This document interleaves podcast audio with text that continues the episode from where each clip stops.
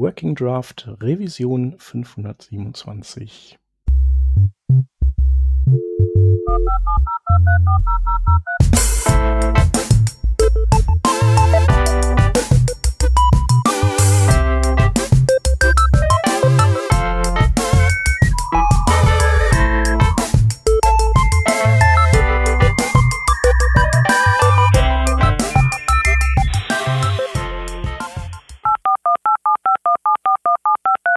Diese Revision von Working Draft wird euch präsentiert von Hörerinnen und Hörern wie euch. Auf patreon.com slash workingdraft könnt ihr uns ein paar Euro in den Hut werfen. Aus euren Beiträgen und unseren gelegentlichen Werbeeinnahmen bezahlen wir allerlei teure Softwareabos und das Honorar unserer Audioproducerin. Wenn ihr euch auch beteiligen wollt, könnt ihr das unter patreon.com slash workingdraft sehr gerne machen. Wir danken euch tausendfach für die Unterstützung und fürs weitere Zuhören.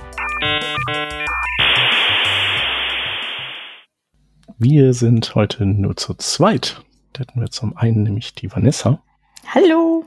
Und ich bin der Shep. Und äh, die Vanessa ist heute auch gleichzeitig sozusagen Gast. Genau, richtig. Denn du hast ein Thema einfach mal mitgebracht aus der View-Welt. Ja. Und äh, das heißt Pinia. Und du erklärst uns gleich, was das ist. Genau. Also ich würde da tatsächlich jetzt noch so ein bisschen weiter ausholen. Also ich möchte heute ein bisschen sprechen über das View State Management in 2022. Ich glaube, es hat eigentlich schon ein bisschen vorher begonnen. Aber da hat es sich ja über die letzten zwei Jahre was getan, dass wir jetzt View 3 haben. Und damit hat sich tatsächlich auch das State Management so ein bisschen verändert. Generell war ja bei View 3 das große neue Ding, dass es die Composables gab. Und bevor ich jetzt irgendwie generell über State Management und Pinia spreche, würde ich gerne da noch ein bisschen näher drauf eingehen, damit wir dann auch später die Konzepte tatsächlich verstehen, worum es da gehen wird. Und äh, bei View 3, diese Composables, grundsätzlich war, ist View 3 oder beziehungsweise auch Vue 2 schon so aufgebaut, dass es verschiedene APIs gibt. Also da war schon immer die Global API, wie man so eine Vue-App erstmal startet. Bei Vue 3 ist es jetzt die Create-App. So die Grundbausätze, die man so einfach hat und auch nicht weiter beachtet und nicht weiter drüber nachdenkt, weil es ist einfach ganz verständlich, dass es irgendwie solche Sachen gibt. Und dann gab's vor allem die Options API. Und die Options API war auch das, was Vue sehr beliebt gemacht hat, weil es relativ vergleichsweise einfach zu lernen war und man sich so ganz gut eigentlich auf den eigentlichen Code konzentrieren konnte und das Problem zu lösen, das man jetzt hatte, für das man jetzt eine Lösung versucht zu schreiben.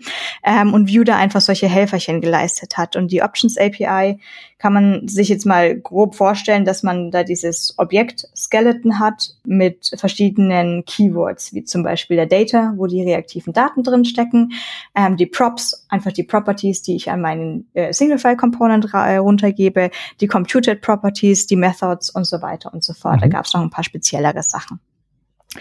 Und mir ist dann tatsächlich auch als relativ äh, großer View-Fan dann auch nach einer Weile aufgefallen, es ist so ein bisschen wiederholend mit dieser, mit dieser Options API. Das heißt, ich muss halt schon immer alle meine Computed Props stecke ich halt jetzt in diesen, in diesen Block von Computed. Und ich bin schon auch drüber gestolpert, dass ich irgendwie jetzt aber eine bestimmte Data Hub in meinem Data Block, eine Computed Prop dazu und zwei Methoden dafür. Und dann war das immer so abwechselnd. Also die kommen dann die oder du die gehörten zusammen und du hättest die gerne zusammen sozusagen äh, in einem Aufwasch gehabt und aber du musstest die verteilen auf diese verschiedenen ähm, Kategorien Segmente da. Mhm. Genau. Ähm, ja, man konnte eben nicht diese logischen Einheiten zusammenbilden. Dann gab es das ganze, die ganze Story mit den React Hooks. Ähm, dann hat Evan Yu gesagt, das ist ja eine geile Idee, ähm, machen wir auch. Und so so nach so oder so ähnlich sind dann die äh, Composables entstanden. Und dementsprechend auch Vue 3. Und es gibt die Composition API und das andere neue ist die Reactivity API. Die Reactivity API ist, glaube ich, das, was viele Leute erstmal meinen, wenn sie die Composition API meinen. Die Reactivity API bringt diese Funktionen mit, die man jetzt nutzen kann, wie Reactive und Ref. Das sind die beiden Funktionen, um Daten reaktiv zu machen. Das eine ist, möchte ich gar nicht so im Speziellen drauf eingehen. Ich bin einfach nur ein großer Fan von Ref. Ähm, das eine ist ein bisschen mehr so eine Objektstruktur und das, wenn man Ref benutzt, ist es immer so ein eine bestimmte Sache, ein String oder ein Objekt oder ein Array, während Reactive könnte ich mir so einen ganzen Block machen. Mhm. Und die Composition API an sich ist quasi die Setup-Funktion. Wenn ich jetzt zurückdenke in View 2 und die Options API, sollte ich vielleicht so nicht ausdrücken, weil es die Options API in View 3 ganz genauso so weitergibt. Also das, man muss sich ja gar nicht entscheiden. Also man braucht mhm. vor View 3 keine Angst haben, weil es ist überhaupt nichts anderes. Man kann komplett normaler. Ist ja so wie in, wie in React sind die Hooks ja auch dazugekommen und haben ja. das alte nicht ersetzt. Ne? Es hat ja. halt dann, äh, die Leute sind aber trotzdem einfach sozusagen mehrheitlich umgeschwenkt oder zumindest hat man das Gefühl gehabt. Ja, äh, also es gibt tatsächlich eben gar keinen Grund vor View 3 und Composables entweder Angst zu haben oder auch zu denken, ja, ich finde es aber nicht so cool, weil man muss es tatsächlich nicht benutzen, außer man möchte dann Funktionalität scheren, aber dann ist es auch nur im kleinen Spektrum, um, um dann entweder halt Funktionalität zu scheren oder weil man sagt, nee, finde ich geil so ähm, zu coden, äh, ich benutze es nur, hat man die Setup-Funktion zum Beispiel jetzt eben auch so, dass man sagt, äh, ich habe hier meine Single-File-Komponente und die hat einen Namen und dann schreibe ich so ein Setup und habe dann meinen Setup-Block, Setup-Kategorie, Setup-Segment ähm, und kann da dann eben diese Sachen der Reactivity API verwenden, Reactive Ref etc. etc. und mit einem Return das Ganze auch an das Template weitergeben. Ähm, man kann noch einen Schritt weitergehen, den mache ich auch sehr gerne und dann geht's total in die Svelte-Richtung. Ich bin ein riesen Sven, äh, Sven Fan von dieser Schreibweise. Äh, man kann auch einen Shorthand verwenden, das heißt dann Script Setup, dass man nicht nur schreibt Script, und dann sein Script-Block hat, sondern wirklich Script-Setup, weil man möchte dann auch mit Language-Attribute für äh, TypeScript. Äh, und dann braucht man eben gar nicht mehr diesen Setup-Block, sondern man schreibt dann wirklich nur seinen JavaScript-Code oben rein und alles, was da drin ist, wird dann auch wirklich ans Template quasi zur Verfügung gestellt, ganz egal, ob man es jetzt braucht oder nicht. Ich finde es wahnsinnig praktisch, weil man alle äh, so eine, so, eine, so, eine, eine kleine Sache eigentlich, ähm, weil es mich immer aufgeregt hat, wenn ich Komponenten importieren will und ich muss das File importieren, so Import the header from base components header. Und dann muss ich in meinem Blog schreiben, Components, the header. Und ich so, ja, aber das habe ich da oben schon geschrieben. Ist doch klar, mhm. dass ich es verwenden will. Ja. Das hat man dann nicht mehr. Genau. Und mit der Reactivity API kommt so ein bisschen dazu, dass man irgendwie zum ersten Mal so richtig jetzt außerhalb von Single-File-Komponenten auf Vue benutzen konnte. Es gab vorher bei Vue 2 die Mixins.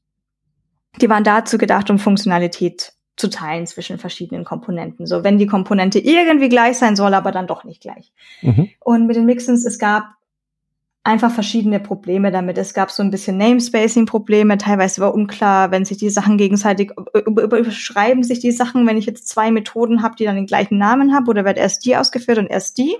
Und es war alles in den Docs beschrieben und man konnte das alles lesen und lernen, aber irgendwie war die Grundstimmung, irgendwie ist das so dieser eine Haken an View, den anscheinend so niemand so wirklich mochte.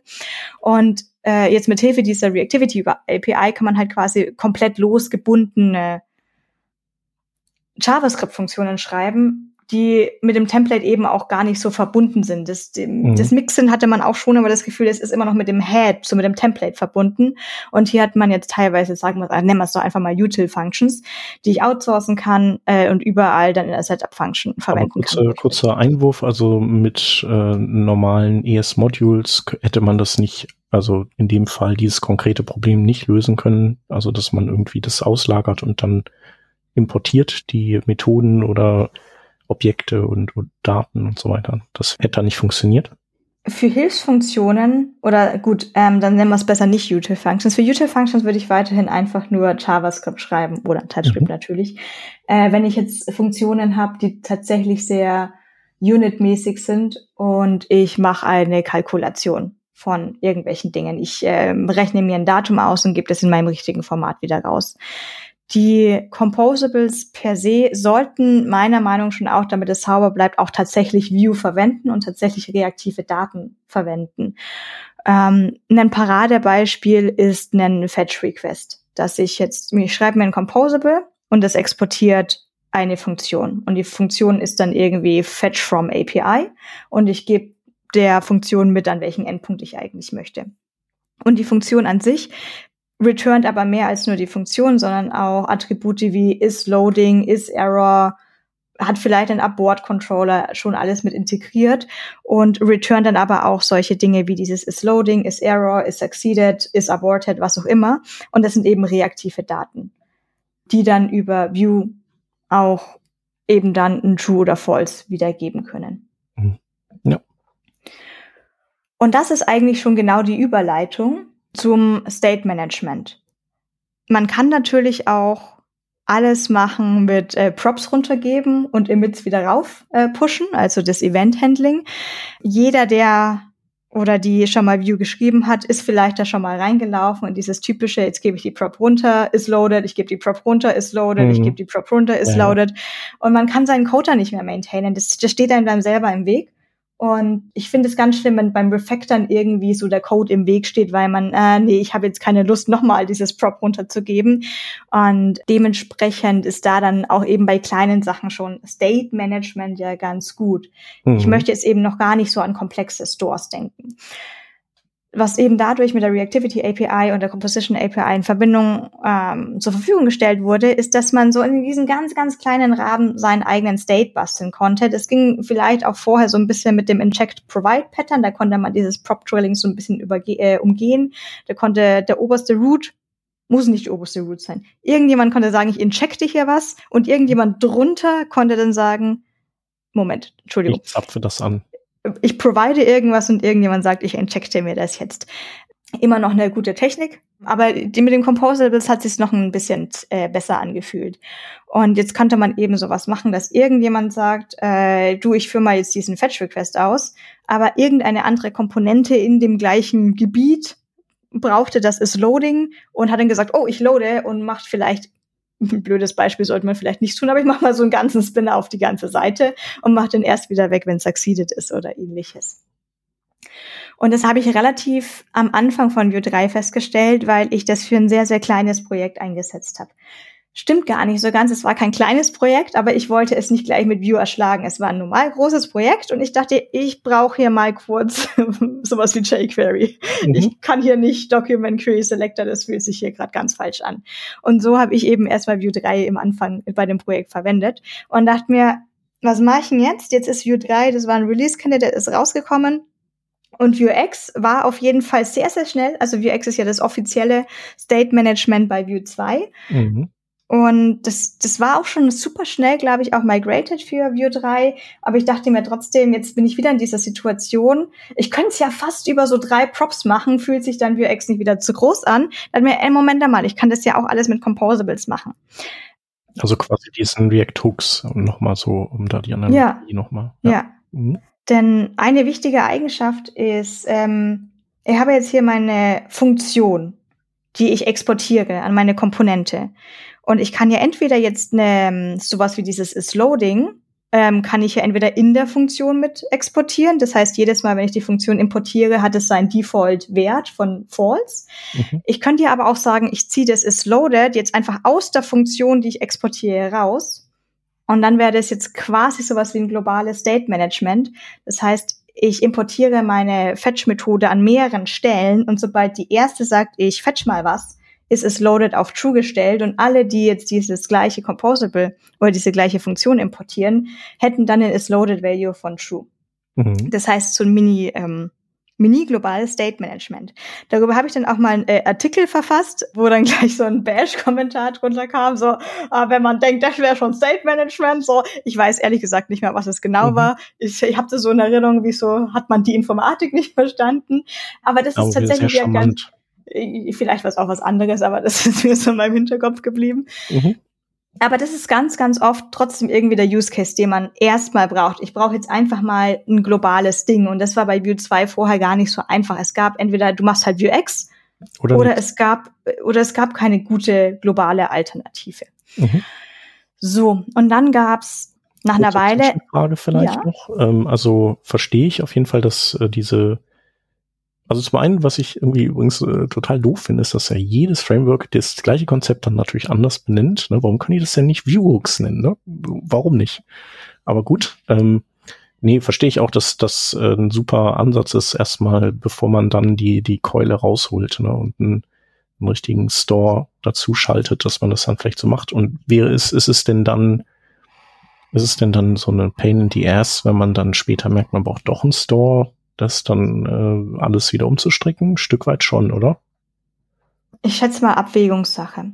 Also ich würde jetzt bei Vuex nie, äh, nie behaupten, behaupten, dass es irgendwie mit einer Keule erschlagen ist, weil auch Vuex sehr sehr leichtgewichtig daherkommt und eigentlich auch wirklich im Kern auch nichts anderes ist als eine JavaScript-Funktion, die halt ein State hat und ein paar mhm. Actions und Mutations. Aber es ist gar nicht so viel anders, so vom, vom, vom Schreibaufwand ja. her, im kleinen Stil zumindest dann. Was skaliert wahrscheinlich besser, oder?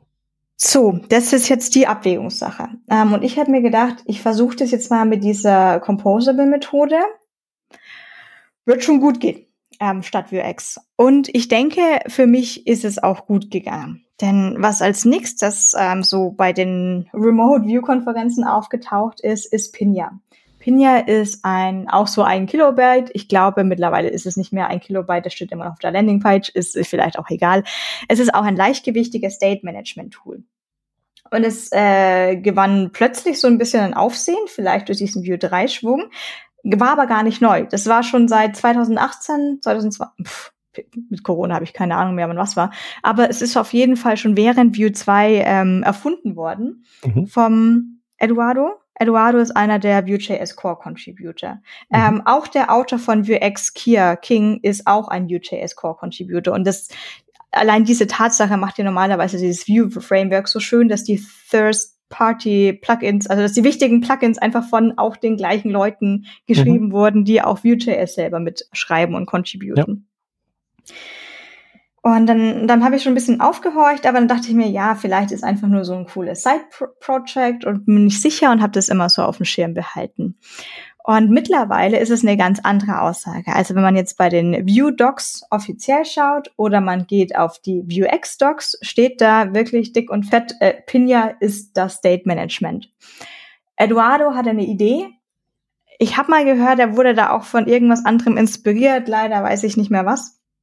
Aber er, er hatte dann die Idee, das auch mal nachzubauen für Vue und das mal auszuprobieren und äh, hat es aber auch recht früh einfach, einfach mit Kia besprochen. Das lief da nicht irgendwie komplett an, weil zwei, vielleicht waren es zwei verschiedene Kontinente, aber es äh, lief dann in einer engen Zusammenarbeit auch oder zumindest Kommunikation.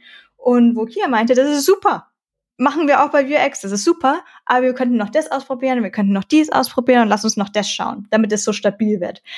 Und äh, der, dann war der nächste Gedanke, so, jetzt haben wir, das ist eigentlich super, wir könnten das zu Vuex 5 machen. Also Vuex 4 war dann die Version für Vue 3 und das heißt, man könnte quasi den Kern von Pinja nehmen für Vuex 5, schreibt man Migration Guide, ist jetzt so ein bisschen anders strukturiert, man hat keine Mutations mehr, ähm, aber dann lassen wir sie alle migrieren nach dem Motto. War aber auch so ein bisschen der Hintergedanke, ja, aber Pinja ist ja schon fertig und wir könnten auch einfach sagen zu den Leuten, ja, nehmt ab jetzt Pinja, anstatt zu sagen, irgendwie kommt, kam Ihnen das jetzt falsch vor, das Vuex 5 zu nehmen. Nicht zuletzt auch, weil es ja trotzdem alles Open Source Arbeit ist und sie das ganze Core Contributor Team dem Eduardo das irgendwie nicht wegnehmen wollten. Mhm. Sondern die haben gemeint, das ist dein Ding, du hast da dran gearbeitet, du hast den Namen Pinja ausgesucht. Wir schreiben jetzt überall in die Docs hin, ähm, es ist Pinja. Erstaunlicherweise wurde es international, ich dachte vielleicht wäre so ein deutsches Ding, so was der Bauer nicht kennt, das wirst du nicht, aber es gab wohl auch wirklich international oder gibt auch weiterhin diese Angst davor und ah, das hat ja nur dieser eine Typ geschrieben. Ist jetzt bei VX genauso, es war ja an sich auch nur Kier. Mhm.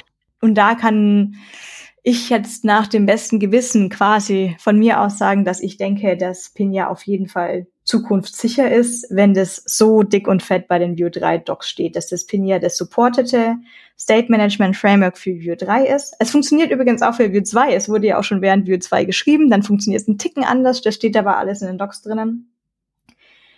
Und Vuex wird weiterhin maintained, weil äh, Vue gibt's halt jetzt doch schon die sieben Jahre, vielleicht sagen wir mal fünf Jahre, dass es Leute tatsächlich in Production so richtig verwenden.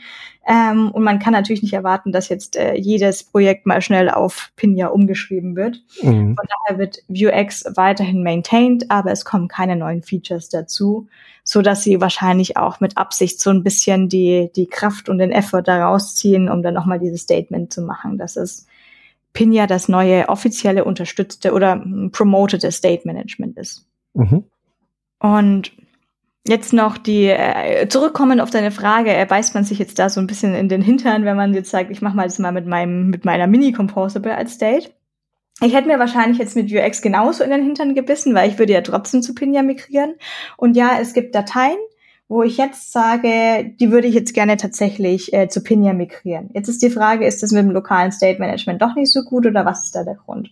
Als ich das angefangen hatte, hatte ich auch noch kein TypeScript drin. Das heißt, ich habe meine Composables wirklich in purem JavaScript geschrieben.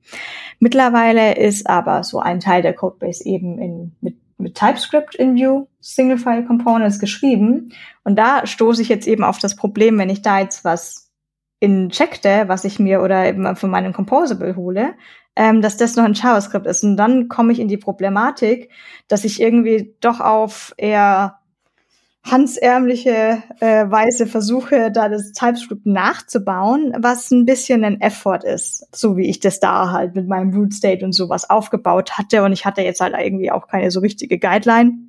Dann war es ein bisschen unschlüssig, was ich da machen sollte. Zweites Problem mit meiner kleinen Composable oder einen Nachteil, den es eben nicht hat. Es gibt in den View DevTools den Support für die Setup-Function und ich kann relativ viele Sachen gut sehen. Aber ich kann jetzt eben nicht sehen, weil das ja mein so eigengeschriebenes Ding ist, äh, dass das mein State Management ist. Also ich versuche das dann teilweise schon irgendwie Store zu nennen und etc. Aber so wie es halt ist, wenn man kein Framework drumherum hat, dann hält man sich doch manchmal nicht an die eigene Syntax, die man sich selber in die eigene README geschrieben hat. Und dann war es teilweise schwierig zu sehen, ah, was ist jetzt eigentlich mein Store? Ah, das ist es. Pinja hat einen vollen, genau wie Vuex, äh, einen vollen Vue DevTool Support. Das Einzige, was bei Vue 3 noch fehlt, ist ein Time Traveling. Aber mhm. ansonsten sehe ich das wirklich so den Pinja-Block. Hey, das ist dein State Management. Das ging gerade ab und äh, das ist die Timeline oder man kann dann eben auch Patches starten. Also das, diese Daten wurden gerade alles auf einmal geändert und das war der Auslöser. Mhm. Und das fehlt mir bei dem lokalen State Management. Und eben, ähm, es hat im Gegensatz zu VX einen kompletten TypeScript Support. Also bei Vuex, da haben wir das, diesen Aufbau mit den Actions und Mutations. Und ich glaube, bis zuletzt wurden die Mutations auch immer noch einfach per String aufgerufen. Also ich habe keine Funktion gecallt oder aufgerufen, sondern ich habe wirklich einen String da reingeschrieben, was eh schon so ein bisschen hm, Magic String und da, ah, was machen wir jetzt? Braucht man jetzt noch eine Datei, wo wir die ganzen Magic Strings irgendwie auf Variablen mappen und äh, und keine Ahnung. Und äh, Pinja ist dann doch eher sehr an die Composition API dann doch angelehnt.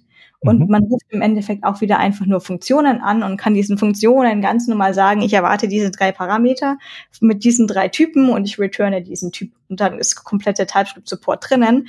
Und wenn ich dann auch meinen Store importiere, dann kommt dieser TypeScript-Support automatisch mit. Und ich mhm. muss mir nicht ausdenken, oh, was ist denn eigentlich der Typ meines Root-States? Was habe ich denn da alles drinnen? Ja, das heißt also, der Vorteil ist sozusagen näher dran an den an der Composition API und äh, TypeScript Support äh, geht leichter von der Hand sozusagen. Also TypeScript Support ist eben einfach vorhanden, das ist kein Hickhack mehr. Mm, je nachdem, wie kompliziert man das eben machen möchte. Ich habe mein TypeScript Support ist tatsächlich eben, ich habe Typen für Parameter, ich habe Typen für Return Parameter, aber ansonsten bilde ich mir, ich bilde ja keine Klassen neben View. Das ist jetzt in dem Use Case nicht notwendig. Ja, genau, was ich gerade noch sagen wollte. Dennoch schreibe ich jetzt nicht alles um, nur weil ich könnte. Also so ein bisschen Tech-Debt ist einfach immer das, was man hat. Und ich sehe jetzt auch gerade keinen Grund für die bestimmten Teile, die ja abgekapselt von allem anderen funktionieren, so ihre eigene View-App sind, mhm die vielleicht, wo alles noch in JavaScript geschrieben ist, die ich aber auch nicht anfasse, da sehe ich jetzt keinen Grund zu sagen, ich mache hier mal Pinja, weil ich jetzt TypeScript-Support brauche. Aber die, die Rest der Komponenten haben ja keins. Vielleicht kommt es, wenn wir sagen, hey, wir haben doch dieses Feature, lass uns das nochmal erweitern, nochmal anschauen, dann können wir drüber sprechen, ob es sich dann jetzt lohnt. Aber ansonsten, wenn ich da jetzt irgendwie diese eine Funktion habe, die ein bisschen is loaded, true und false setzt, dann bin ich da auch fein damit. Das schaffe ich auch in den DevTool so zu erkennen, das ist loaded. Ja, von daher würde ich das gar nicht äh, wegschieben und mir immer noch offen halten, das so zu verwenden. Das steht auch alles bei den View Docs, bei den State Management Kapitel haben die da drüber, wo sie es auch tatsächlich nochmal so beschreiben. Ich glaube, die haben mir das geklaut. Weil ich, da, als ich das das erste Mal gelesen hatte, war das deutlich anders erklärt. Und jetzt hatten sie hier dieses lokale und globale State Management drin. Ähm, und mhm. das ist auch was, was. Meinst du geklaut von deinem Blogpost oder generell von, von, von ja, das war alles ein bisschen in dem Sinne recycelt. Ich glaube, ich hatte zwei Talks drüber. Nein, ich will natürlich nicht sagen, dass ich, ich meine, das war denen wahrscheinlich selber klar, dass man das machen kann. Aber ich, ich hätte mir gewünscht, sie, gewünscht, sie hätten sechs Monate vorher geschrieben, dann hätte ich mir nicht Beispiele ausdenken mhm. müssen. Dann hättest du aber vielleicht auch äh, kein Talkthema. Ja, das ist korrekt. Jetzt habe ich kein Talkthema mehr. ähm, ja. Ein, ein, ein, wichtiger Punkt, vielleicht für andere, äh, für, für, für meinen Anwendungsfall jetzt eben nicht, ist, dass wenn ich jetzt hier selber nur einen Composer beschreibe, muss ich das ja auch in der Setup-Funktion und sowas aufrufen und es hat jetzt per se keinen In-house Server-Side-Rendering-Support. Da müsste ich mich dann eben mhm. auch selber drum kümmern. Und bei Pinja hat sich eben Eduardo drum gekümmert und hat da auch die Docs geschrieben, was ist denn jetzt, wenn man äh, Server-Side-Rendering hat und wie man das jetzt wieder bei dem Router aufruft man kann sicherlich nachbauen. Ähm, ich habe das schon mal bei einem anderen Projekt gemacht, dass ich quasi Server-Side-Rendering ohne Next auch schon mal so nachgebaut hatte. Also ähnlicher Fall, wo ich es dann nachbauen musste oder wo wir es im Team nachgebaut haben. Äh, aber ich meine, wenn es schon out of the box dann irgendwie kommt bei so einem leichtgewichtigen Ding, dann ist es das vielleicht doch wert, wenn man darauf angewiesen ist. Aber das ist dann, also man kann sagen, eigentlich, wie man das immer tun sollte, also bestehende Projekte soll man vielleicht einfach weiter so ähm, bespielen, wie man, wie man das eben schon bisher tut und entschieden hat. Und äh, aber ansonsten, wenn man jetzt neue Projekte macht, klingt das ja so, als ähm, sollte man direkt auf Pinia aufsatteln, oder? Für, für neue Projekte kenne ich keinen Grund, keinen guten, mich überzeugenden Grund zu sagen, dass man ähm, jetzt doch noch auf UX setzt. Bei bestehenden Projekten ist es natürlich eine Abwägungssache, die bei jeder Firma, bei jedem Team ähm, sehr spezifisch zu machen ist. Es gibt einen Migration Guide, der auf äh, Pinia steht, wie man migrieren kann. Und es ist nicht die schwerste Migration aller Zeiten. Und man kann das auch modular machen. Das heißt, ich kann mir ja Vuex und Pinia gleichzeitig reinholen. Und je nachdem, wie man vorher schon gearbeitet hat, hat man ja nicht meistens nur einen fetten, riesen Global Store. Man hat ja meistens eh schon ein bisschen so Submodules sich selber geschaffen. Ähm, also auch bei Vuex konnte ich mir sozusagen schon äh, mehrere Stores, Module einbinden. Pinja ist modular out of the box. Da kannst du dir so viele Stores erstellen, wie du möchtest. Sie empfehlen für jeden Store, schreib einfach ein eigenes File, dann haben sie es mit dem Codesplitten am leichtesten. Ähm, man kann sicherlich bei der Migration dann anfangen zu sagen, äh, ich schreibe jetzt mal dieses Submodul in Vuex ist vielleicht nicht der, ist vielleicht nicht der krasseste Business Case, den ich dann umschreibe. Da probiere ich das mal aus und das migriere ich da dann ist die Frage, kommt denn das Team damit klar, wenn sie hier Vuex haben und da Pinja? Äh, weil das bedeutet, du musst ja auch beides können. Ich würde weiterhin behaupten, dass Vue und die Ökosystem-Frameworks einem das Coden eher einfacher gestaltet und es keine schwierig zu lernenden Frameworks sind. Aber da hat man halt einfach den Double Load von zwei Frameworks in seinem Kopf und mhm. muss sich vielleicht auch wieder teilweise zurückerinnern, wie war das jetzt nochmal bei Vuex? Wieso ist diese Meditation mit dem String, wenn ich vielleicht ansonsten drei Monate lang bei der Pinia-Welt gelebt habe? Ja. Allerdings, ja, halt so. solange ich ein Team, der aktiv dran arbeitet, finde ich es eine schwierige Entscheidung zu sagen, ich benutze weiterhin ein Framework, das offiziell nur noch maintained wird. Für bestehende Projekte, die vor sich hinlaufen, würde ich das nicht abändern. Dann sollen sie halt vor sich hinlaufen. Habe ich mhm. ja auch die Teile bei mir drin, wo ich sage, funktioniert, läuft, Deckel drauf, passt schon. Ähm, bei einer aktiven Weiterentwicklung würde ich jetzt wahrscheinlich natürlich eher stärker dazu raten. Außer, weiß ich nicht, außer man hat irgendwie ganz schlimme Deadlines und ähm, dann vielleicht Mhm. Dann, dann ist es vielleicht tatsächlich auch noch nicht notwendig. Jetzt sein kann man ja mal warten, ja. bis man irgendwie aus der schwierigen Phase raus ist. Man wird sicherlich auch noch ja. in ein, zwei Jahren migrieren können. Das muss jetzt nicht von heute auf morgen passieren. Mhm. Ja. Ja, ich meine, äh, genau, an, an Vuex ist ja jetzt nichts äh, schlechter als vorher, nur weil es jetzt was anderes gibt und äh, wenn es maintained wird, das heißt also, ich denke mal, wenn es irgendwelche kritischen Sicherheitslücken gibt, die, äh, die zu fixen sind, dann äh, bekommt man ja die Fixes da auch. Und selbst da ist ja die Frage, welche Projekte da immer auf den, den neuesten Stand hochleveln überhaupt ihr Zeugs. Ja. Also ich verstehe ja. auch teilweise, man sagt, man möchte jetzt erst noch mal so ein bisschen abwarten, was passiert. Man muss ja auch nicht immer die Person sein, die gleich auf den neuesten heißen Shit ähm, draufspringt, mhm. was es so gibt. Aber, ja, da bin ich ja auch so eher ja. so der, der Typ, ich, ich lasse das mal andere ja. ausprobieren und äh, wenn das dann irgendwie ständig äh, wieder aufploppt und sich irgendwie so festigt, dann, äh, dann denke ich mir so, ah, okay, anscheinend ist das jetzt, hat sich, ist das jetzt etabliert und das, genau. ist, das benutzt man halt dann jetzt. Bei mir war es ja, bei mir war es ja genau der gleiche Fall. Ich dachte mir, vielleicht ist es einfacher, auch von diesen Composables wieder wegzumigrieren, als vielleicht von Vuex, wenn ich es schon drin habe. Wenn ich dann mir sicher bin, dass das jetzt mit Pinja so weiterläuft. Und ich habe auch so einen Ticken drauf gewartet, dass es wirklich bei Vue 3 bei den Docs stand. Pinja, do it. Mhm. Und ich glaube, ich hatte tatsächlich auch mit Kia kurz gesprochen. Ich so, wie ist das denn jetzt? Und der so, ja, Pinja ist halt Vuex 5. Ich so, ach so, ja, dann sagt es doch. Ja, nee, wollen wir auch nicht. ja. Mhm. Tatsächlich möchte ich jetzt aber kurz noch drauf eingehen, wo eigentlich die Unterschiede sind bei Vuex und Pinja. Und dann würde ich schon sagen, dass, äh, wenn jetzt jemand überlegt, da zu wechseln, mh, man hat natürlich noch die Auswahl zu Vuex zurückzugehen. Man hat aber auch noch andere Frameworks und äh, beziehungsweise Lips zur Auswahl, auf die ich danach auch noch ansprechen möchte, weil vielleicht es ja vielleicht doch nicht für jeden das so Richtige ist. Ähm, bei Vuex haben wir den Aufbau davon, dass der State ist immutable, da kann man nichts dran rütteln äh, und du hast Getters, wo du deine Daten nochmal transformieren kannst bevor du quasi, also du greifst nicht direkt auf den State zu, sondern du kannst dir deine Daten nochmal sortieren oder vielleicht filtern und kannst das dann als Getter verwenden. Du hast Actions, die du dispatchen kannst, die sind asynchron und du hast Mutations, die du committen kannst und die sind synchron. Und aus Gründen, und ich habe bei Twitter nachgefragt und versucht zu verstehen, mögen sehr viele Leute Mutations nicht. Es wurde mir immer dann erklärt mit ah, so viel so Boilerplate und so viel Code. Irgendwie habe ich es einfach nicht so gefühlt, dieses Problem. Mein Problem war immer eher dieses, ich muss das mit dem String aufrufen und ich weiß nicht, wie ich das gut verwalten soll, weil man sich dann selber so drum kümmern muss, dass der String auch unique ist. Das kann jetzt bei JavaScript mit mhm. einer Funktion nicht passieren. Da will deine IDE sagen, ja, stopp, hast du schon mit, mit den Mutations an sich, keine Ahnung, bin ich irgendwie gut klargekommen. Dennoch gehen wir jetzt einfach mal davon aus, dass es ein bisschen nervig ist. Ich habe halt die asynchrone Funktion und dann kann ich in der asynchronen Action-Funktion dann meine Mutation aufrufen.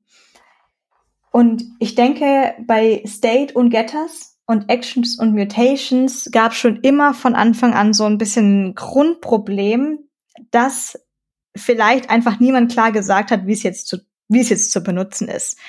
Denn natürlich, typisch JavaScript, du hast immer sieben verschiedene Wege, alles zu benutzen.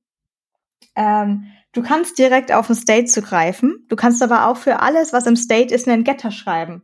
Finde ich jetzt irgendwie ziemlich doppelt gemoppelt, weil um irgendwie auf mein State Counter zuzugreifen, brauche ich nicht einen State Get Count. So, das steht schon im State, das brauche ich nicht. Also ich brauche hier sowas, wenn ich sagen möchte, gib mir so Sorted List oder sowas, aber ich möchte hier die eigentlichen mhm. Daten nicht mutaten. Ja. Aber so Und selbst das ja nur, wenn du das äh, öfters in, in so einer sortierten äh, Art Sind wir ja beim nächsten Mal. Ne? Wenn ich es nur einmal brauche, dann schreibe ich mir ja keinen Getter dafür. Dann gehe ich mir in State ja, und eben. schreibe in der Komponente selber schnell, ich sortiere das kurz. Aber du kannst dir mhm. vorstellen, was dann für Diskussionen in einem Team entstehen und äh, wie hält man das jetzt Konsistenz und ist es überhaupt wichtig, dass es Konsistenz ist? Ist es wichtiger, dass es die Person so schreiben darf, wie sie will und die Person schreibt so, wie sie will? Oder ist es dann doch wichtiger, dass es Konsistenz ist und was macht man denn jetzt und schreibt man das in die README, aber wenn es in der README drin steht, gibt es einen Linter für sowas und da, da, da. Actions und Mutations, ähnliche Sache. Ähm, man kann natürlich eine Mutation einfach sofort aus der Komponente aufrufen und quasi mit einem Commit aufrufen. Oder man sagt, nee, nee, nee, nee, nee, wir machen alles über Actions, klingt sicherer, aber es ist irgendwie schwierig. Und warum? Also gleiche Grundproblematik. Mhm. Ja, das äh, mag ich ehrlich gesagt. Also ich finde das immer, das sind immer so nervige Punkte, wo hier, wir sind ein total nettes Framework. Du kannst das auf fünf ja. verschiedene Arten machen. So, nein. Ja. Ich möchte das nicht. Lassen Sie das. So, wir haben bei Pinja weiterhin das gleiche Problem. Das muss ich mhm. gleich vorne wegnehmen. Pinja hat generell keine Mutations. So, das Problem fällt schon mal weg. Wir haben den State, wir haben Getters und wir haben Actions. Ich habe ja gerade gesagt, also äh, dass bei Vuex äh, der State ist immutable. Und das ist eigentlich für mich auch das Grundprinzip von ähm, einem State Management, dass ein State immutable ist von, von außen. Mhm. Und das ist so ein Grund, warum ich jetzt eventuell dazu raten würde, eher Pinja zu benutzen als diese selbstgeschriebene State Management via Composables Only. im Endeffekt kann man, ist, im Endeffekt kann ich natürlich mein, dieses, diese Lib auch nachbauen. Und äh, Vue selber liefert alle Keywords. Ich kann zum Beispiel ein Read-Only Funktion von Vue importieren und das wird auch dafür sorgen, dass ich meinen State, wenn ich dann sage, ich returne meinen State, Read-Only State, kann ich auch meinen State nicht direkt äh, verändern. Äh, alternativ kann ich einfach sagen, ich mache eine Computed Property draus. Ich gebe mein State an außen nur als Computed Properties und kann es eben nicht verwenden. Würde der Compiler sagen, ah, ah, geht nicht. Man muss sich aber eben dran halten. Und wenn, wir wissen ja alle, wie das so ist, und dann ist man so im Flow und hupsala, dann hat man das doch irgendwo überschrieben. Und da fand ich halt bei UX schon praktisch, es ging halt einfach nicht. Bei Pina geht das wieder. Das hat großartige Vorteile. Zum Beispiel, wenn man das testen möchte, ist es großartig, dass ich sagen kann, Store State Tester ist jetzt Tester. Äh, großartig, ja, mhm. sehr praktisch. Ja. Aber ich bin am Anfang wahnsinnig drüber gestolpert, weil es ist so, man kann es nicht einfach von außen nur überschreiben, sondern auf, naja gut, äh, also man kann es zum einen von außen überschreiben, aber generell, um den State zu setzen, habe ich vier verschiedene Methoden. Also, Methode Nummer eins. Ich kann mein ganzes State-Objekt von außen resetten oder überschreiben generell. Das ist super praktisch, zum einen eben fürs Testing, aber auch für so ein initiales Setten, äh, initiales mhm. Setzen von einem State. Zum Beispiel, wenn deine Client-Side-App jetzt geladen ist, dann willst du am Anfang mal alles jetzt setzen, was du setzen musst. Und dann ja. hast du auch die Möglichkeit, du importierst dir deinen Store, den, den du möchtest, muss ich nochmal, möchte nochmal drauf eingehen, du kannst dir wirklich beliebige Stores bilden, use Main Store, use Counter Store, use whatever Store, use Favorite Store. Es ist eigentlich ganz, ist super hübsch aufgebaut und kannst dann sagen, ähm, store.dollar_state equals Objekt und rein.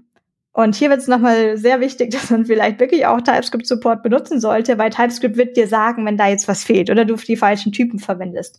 JavaScript wird es dir erstmal nicht sagen. Mhm. Du kannst auch, und das, puh, da wird es jetzt für mich sehr tricky, nämlich da bin ich gar nicht so d'accord. Du kannst aber eben auch sagen, store.dollarstate.variable equals irgendwas. Mhm. Und ich so, ah, ein Store so irgendwie, äh, ich bin damit nicht so, nicht so happy. Deswegen haben wir wieder das Problem, jetzt haben wir wieder in die README reingeschrieben, nein, wir machen alles, mhm. was wir mutieren wollen, über eine Action. Komme, was wolle.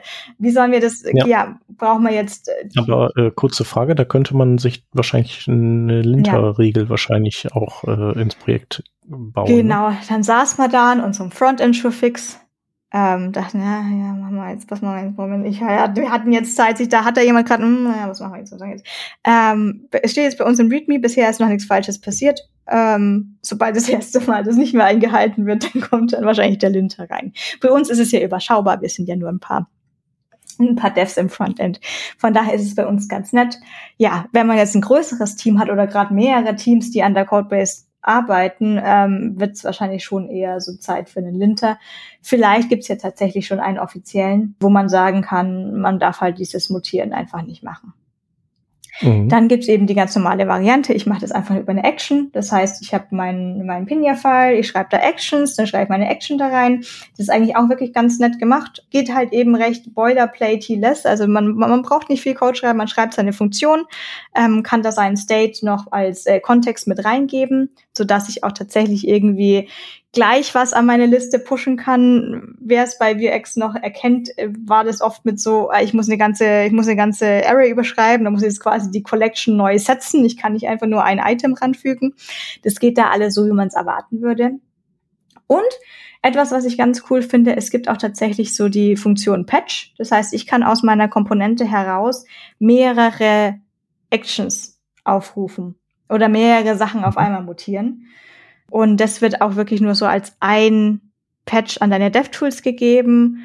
Und dann gibt's noch ein paar andere Hilfsfunktionen, dass du da auch drauf hören kannst oder du kannst ein paar Callbacks machen, wenn du sagen, wenn, wenn du sagen möchtest, ich möchte on Action das und das machen, dann hat man da eben ganz coole Hilfsmethoden, falls man dafür einen Anwendungsfall hat.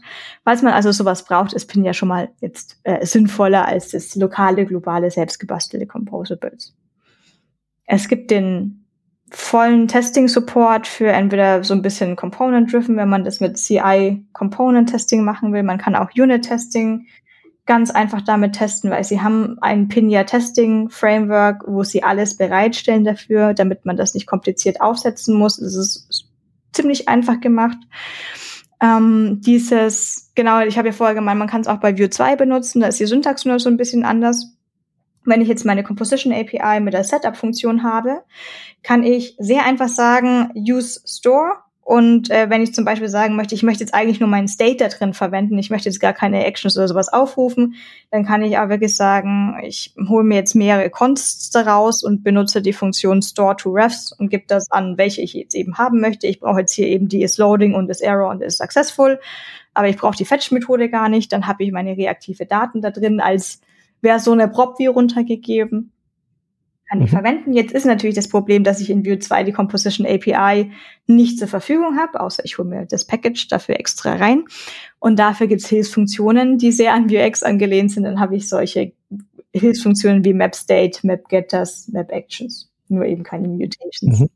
Das war ja das, wo du meintest, man kann es auch in Vue 2 benutzen, aber dann gibt es da ein paar Unterschiede. Ja, dann, dann ist, denke ich, eben der, der Hauptunterschied vor dann ist es halt nicht mehr wieder dieses so JavaScript-likey oder TypeScript-likey, was man so ein bisschen haben wollte, ähm, dass man mhm. einfach, so wie bei der Composition API jetzt eben sagt, constore equals uStore.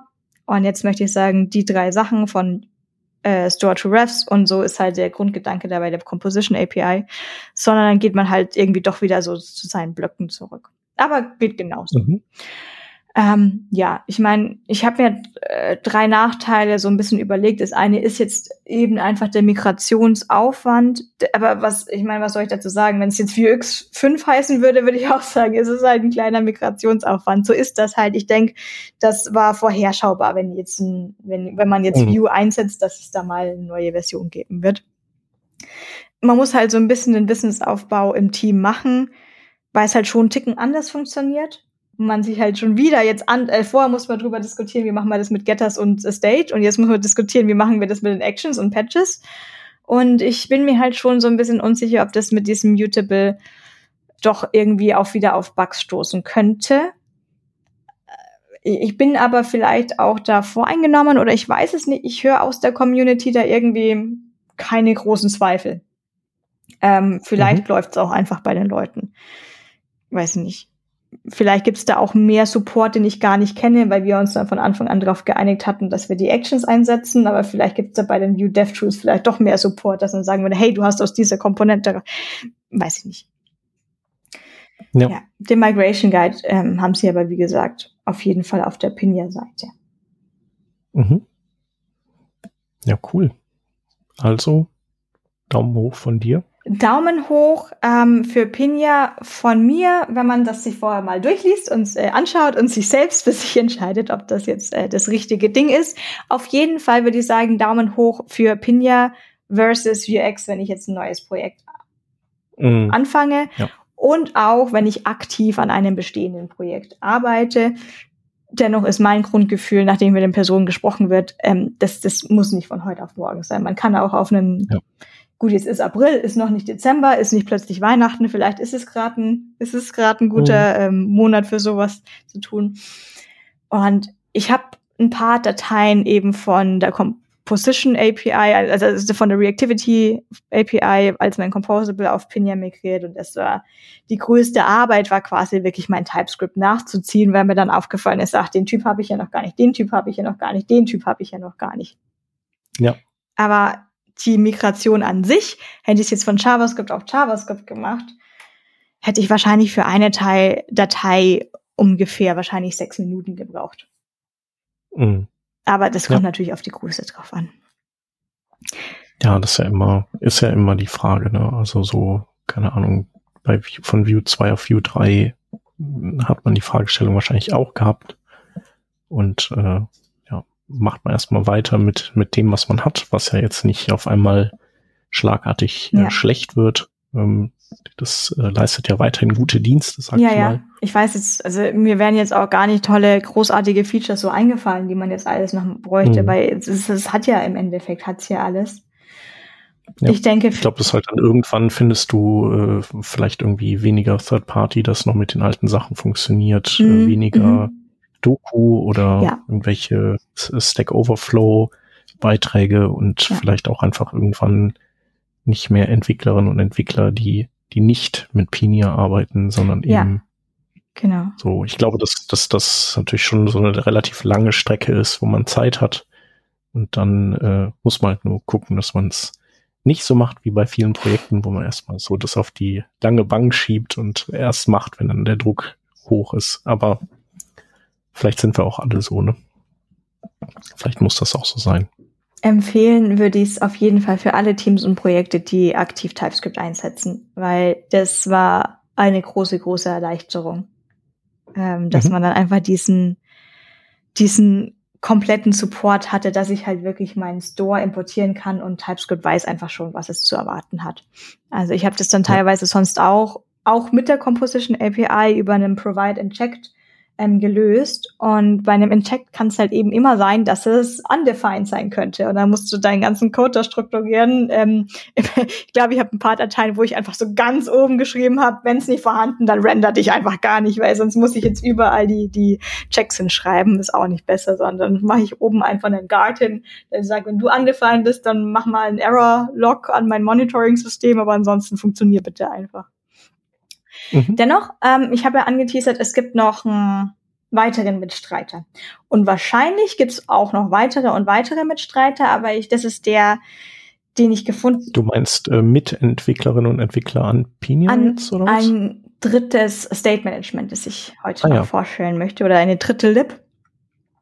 Die hat mir mein Kollege Oliver vor ein paar Wochen gezeigt. Ich habe das davor noch gar nicht gehört. Und sie heißt, also die Lip heißt Harlem Chairs. Ich frage mich nicht warum. Ähm, haben wir auch schon gerätselt, relativ lange, warum es Harlem heißen könnte, aber wir wissen auch nicht, warum das andere Pinja heißt. Und zwar ist Harlem Ticken auf jeden Fall einen Ticken später als Pinia entstanden und es basiert rein auf Vue 3. Also du brauchst die Composition API und die Reactivity API, weil es auch auf der Reactivity API gebaut ist und schon von Anfang an auf die Reactive und Ref Attribute runtergegangen ist. Mhm. Dadurch, dass es eigentlich auch nur Kernfunktionen von Vue benutzt, ist es genauso wie Pinia super lightweight, hat auch eingefangen mit 1 Kilobyte, ist jetzt angeblich bei 1,5 Kilobyte. Also wieder so eine sehr leicht wichtige Gesicht Geschichte. Was ich bei Pinia vorher gar nicht erwähnt hatte, es gibt da auch weitere Extensions. Und da sieht man eben, da, okay, Pinia ist jetzt eben das aktiv ähm, verwaltete State Management von Vue selber, dass sie auch wirklich die Extensions dafür bauen für Transactions etc. etc. Aber Harlem selber ähm, hat, es hat auch nur einen hauptsächlichen Core-Contributor, wenn man bei GitHub schaut, aber dennoch hat es auch schon Extensions drinnen und eben auch bei den, bei den Logs einen guten Guide, was ist, wenn man jetzt seinen eigenen Plugin schreiben möchte. Auch da, dadurch, dass es auch eben einfach nur auf der Reactivity API aufbaut, ist auch für das Slip kein Problem weiter gewesen, das zu typisieren. Und das hat er auch gemacht. Es ist strongly typed. Äh, und wird dann auch beschrieben, dass wenn man Plugins selber schreiben will, wie man den TypeScript-Support ein bisschen reinbekommt. Mm, ich sehe hier jetzt, gehen wir mal zuerst zu den Nachteilen, zwei Nachteile. Und mein großer Nachteil, warum ich mich gegen Harlem entschieden habe oder würde oder jetzt erstmal tue, ist, dass es nicht von einem View Core Contributor kommt. Das ist kein starkes Argument. Weil vielleicht ist es technisch stärker, vielleicht ist es technisch besser. Aber dennoch denke ich so ein bisschen in die Zukunft für das Team. Ich denke so ein bisschen drüber nach, was bei View-Konferenzen passieren würde, dass alle dieses Pinja hören. Ich denke drüber nach, was ist bei View School, was ist bei View Mastery. Das sind die zwei großen E-Learning-Video-Plattformen für View. Und da wird eben dann auch Pinja gezeigt und Pinja-Kurse angeboten. Und von daher hoffe ich, dass es die klügere Entscheidung für ein ganzes Developer-Team ist, auf das Framework zu gehen, was sie dann vielleicht auch einfach bei den ViewConf sehen. Und wenn es dann vielleicht mhm. auch nur deswegen so ein bisschen mehr gehypt wird, weil es halt vom Core-Contributor kommt. Trotzdem kann sein, dass Harlem für diverse Teams technisch die bessere Wahl wäre.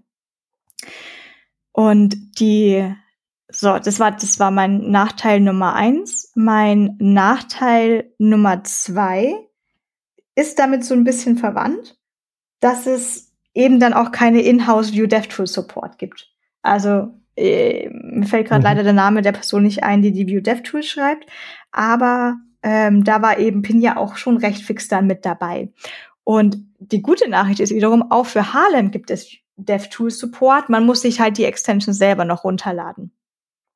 Aber trotzdem okay. ist es technisch auch irgendwie, ich finde technisch jetzt ein, ein, nichts Schlechteres dran. Es scheint technisch genauso gut und robust zu sein und gerade aktuell genauso gut maintained zu sein wie Pinja. Also deswegen möchte ich das eben hier erwähnen und auch weiterhin auf dem Schirm behalten, weil wer weiß, was ich da noch tun könnte. Und für die Personen, die Mutations mochten, aufgepasst, wir haben wieder Mutations. Ähm, wir haben wieder Actions, wir haben Mutations. Es ist ganz, ganz, ganz klar eben strikt getrennt. Du kannst den Store nicht, du kannst den State von außerhalb nicht mutaten. Du musst alles mit einem Mutation machen. Funktioniert nicht anders, geht nicht anders. Du darfst in keiner Mutation, also dummerweise quasi, weil es JavaScript ist, da, da, da, ähm, kannst du technisch gesehen in einer Mutation eine andere Mutation aufrufen, dann steht dick und fett auf der Webseite, bitte tu das nicht, das ist falsch, tu es einfach nicht.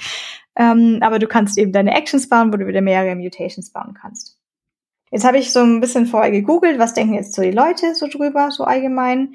Habe ein paar Artikel gefunden und tatsächlich sind viele jetzt wieder so eher so auf der Pinja-Seite und weniger auf der Harlem-Seite, weil es an, wieder so Boilerplate wird mit den Mutations.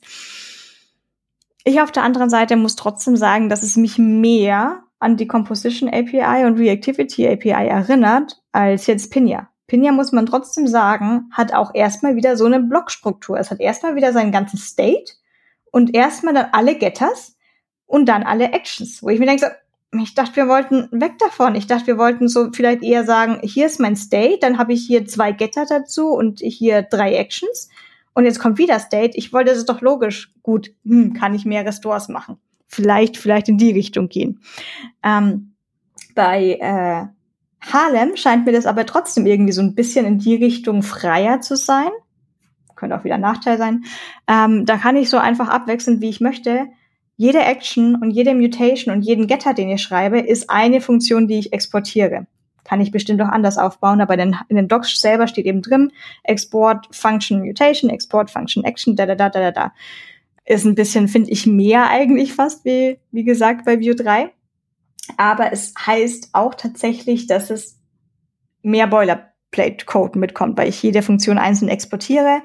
Irgendwie, ich habe es nicht so ganz verstanden, warum, ob das notwendig ist, aber bei jeder Mutation stehen eben Mutation und für TypeScript angegeben String und Symbol, was ich denke, gut, das wiederholt sich jetzt so wirklich, wenn ich das bei jeder Mutation dazuschreiben muss. Bei den Actions was ähnliches. Ähm, und ich gebe jedes Mal irgendwie State und Payload runter und irgendwie wiederholt sich das schon. Und das, die Datei wurde deutlich länger. Also eine Person im Internet hatte dann einen Harlem versus Pinja File Length Vergleich geschrieben und Pinja kommt deutlich schlanker weg. Bin mir aber auch nicht sicher, ob das ein starkes Argument sein muss, dass die eine Datei jetzt 30 mhm. Zeilen weniger hat als die andere. Von daher, äh, warum ich jetzt selber Pinja hier gerade ein bisschen mehr feature, wäre wirklich meine Sorge, dass das Harlem vielleicht dann doch irgendwie einfach nicht mehr weiter maintained wird und dann die, der Support einfach fehlt und die Features dann fehlen und man dann vielleicht on the long run doch zu dem offiziell supporteten umsteigen muss. War mhm. auch damals der Grund, warum ich eher bei so ganz lange auf Vue 3 gewartet habe, anstatt einfach mit Svelte zu gehen. Da hatte ich nämlich die gleiche Sorge. Man sieht aber trotzdem auch, wie gut es mit Svelte läuft. Ähm, mhm. Von daher, wer auch immer für Harlem ja, offen ist. Ja, ist ja auch die Frage, was so ein, was so ein Store, also was also wie viel braucht der nach, nach dem Release sozusagen an, äh, an Weiterentwicklung und also passiert da dann wahnsinnig viel? Also was kann man da machen?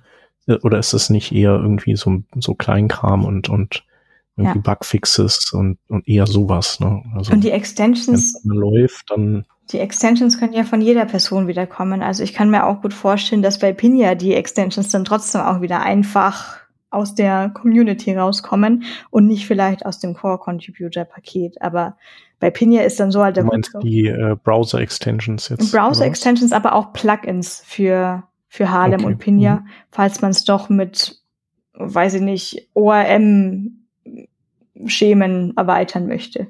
Mhm. Ja. Ja. Ja, cool. Dann äh, können wir ja vielleicht auch unseren Hörerinnen und Hörern vielleicht die äh, Fragen, Frage auferlegen.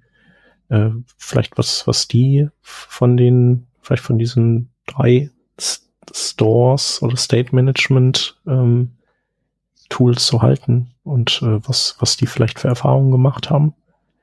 Das ist bestimmt auch interessant, oder? Mal so zu hören. Ja, total. Ob die das, also ob die überhaupt Pinja benutzen, also du hast ja gesagt, dass äh, bisher hast du nichts Negatives darüber gehört. Vielleicht liegt es auch daran, dass, keiner benutzt. Dass einfach gar keiner benutzt, genau, und keiner ja. eine Meinung hat dazu. Das ist ja auch möglich. Ja.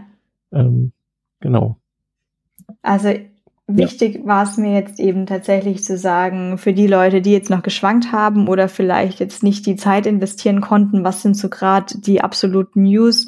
Und da auf jeden Fall möchte ich Bescheid sagen, dass es die offizielle Aussage von Vue.js ist, dass Pinia das supportete State Management ist.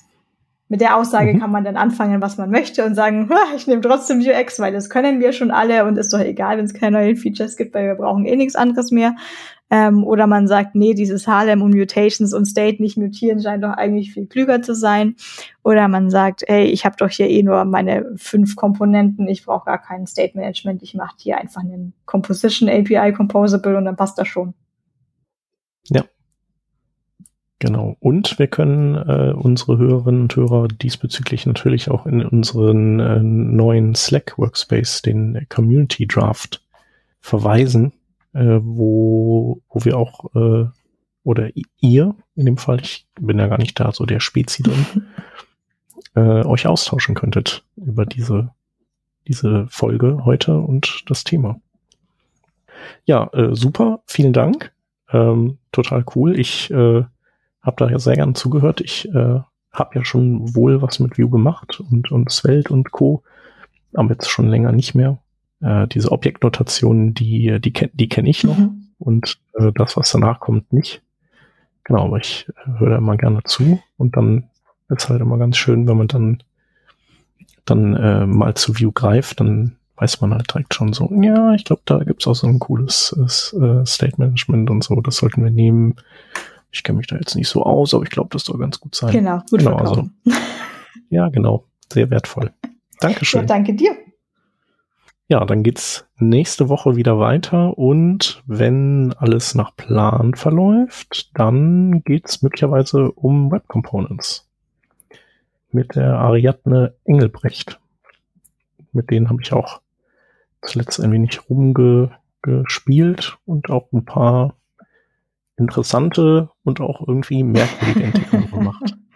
Ja, das beschreibt dann meine Erfahrung mit Pinja, als ich mir erst dachte, ja, war es das alles toll, war es das alles toll. Moment, warum darf ich meinen Store überschreiben? Aber das mhm. ist auch echt praktisch für den Test, aber ist das nicht falsch? Ja, für Tests ist es äh, Ach, super, ja. Großartig. Genau, aber das ist ja immer so dieser Konflikt, ne? Manche Sachen, so für, für Tests würde man gerne die ganzen Regeln aushebeln und die Möglichkeiten. Ja. Aber äh, wenn die Tests dann nicht sind, dann bitte auf gar keinen Fall. Jetzt möchte ich doch trotzdem gerne noch ein PS hinzufügen, ähm, weil ich ja meinte, man kann irgendwie äh, so ein Read-Only bei View noch verwenden und mit diesen äh, den State generell schon eben auch immutable machen. Man muss ein bisschen aufpassen, je nachdem, ob man jetzt Reactive oder Ref verwendet. Ähm, ich schreibe das am besten mal mit dem Link auch in die Show Notes rein, was jetzt eigentlich was ist. Ähm, es ist ja so, dass ich dann irgendwie mein ich nenne das jetzt mal mit Absicht nicht State, weil ich habe jetzt einen freien Begriff. Ich nenne das jetzt einfach äh, Main Counter. Und ich kann dann schreiben Main Counter dot value und sollte das jetzt eben ein Array oder Objekt sein. Und je nachdem, in welcher Konstellation ich das verwende, ist vielleicht mein Objekt immutable, aber meine Items dann nicht. Also man muss da generell äh, bisschen aufpassen. Ja. Ja, stimmt. Oder man ist voll hardcore und sagt, was ist doch voll das geile Feature. Vielleicht läuft's ja. Vielleicht ist ja eine gute Idee. Ja, das gibt's ja auch immer. Also es gibt ja immer noch immer die andere Seite. Ja. Vielleicht hat man mir einfach nur so lange eingedrescht, dass man Store nicht äh, mutaten darf, dass ich das jetzt auch einfach nachplapper und gar nicht die Vorteile davon sehe, dass ich ja gar keine mhm. Action aufrufen muss, weil ich ja doch irgendwie Store dort irgendwas Value neu zuweise und es deswegen schon nachverfolgbar. Hm. Mhm. Ah, du siehst, das beschäftigt mich ein bisschen. Das muss ich noch rausfinden. Ja, das kann ich dir auch nicht beantworten. Da fällt mir auch gerade nichts ein. Also im Grunde würde ich, äh, gebe ich dir recht, äh, dass, dass man äh, das sozusagen nicht äh, an den Kontrollinstanzen vorbei äh, verändern sollte. Genau, aber was weiß ich, vielleicht braucht man es doch. Genau. Also, wenn ihr eine Idee habt, ab damit in die, äh, in die Kommentare oder twittert uns an, kommt in den Community Draft Slack Workspace. Und äh, ansonsten sagen wir vielen Dank fürs Zuhören und bis nächste Woche. Macht's gut. Ciao. Tschüss.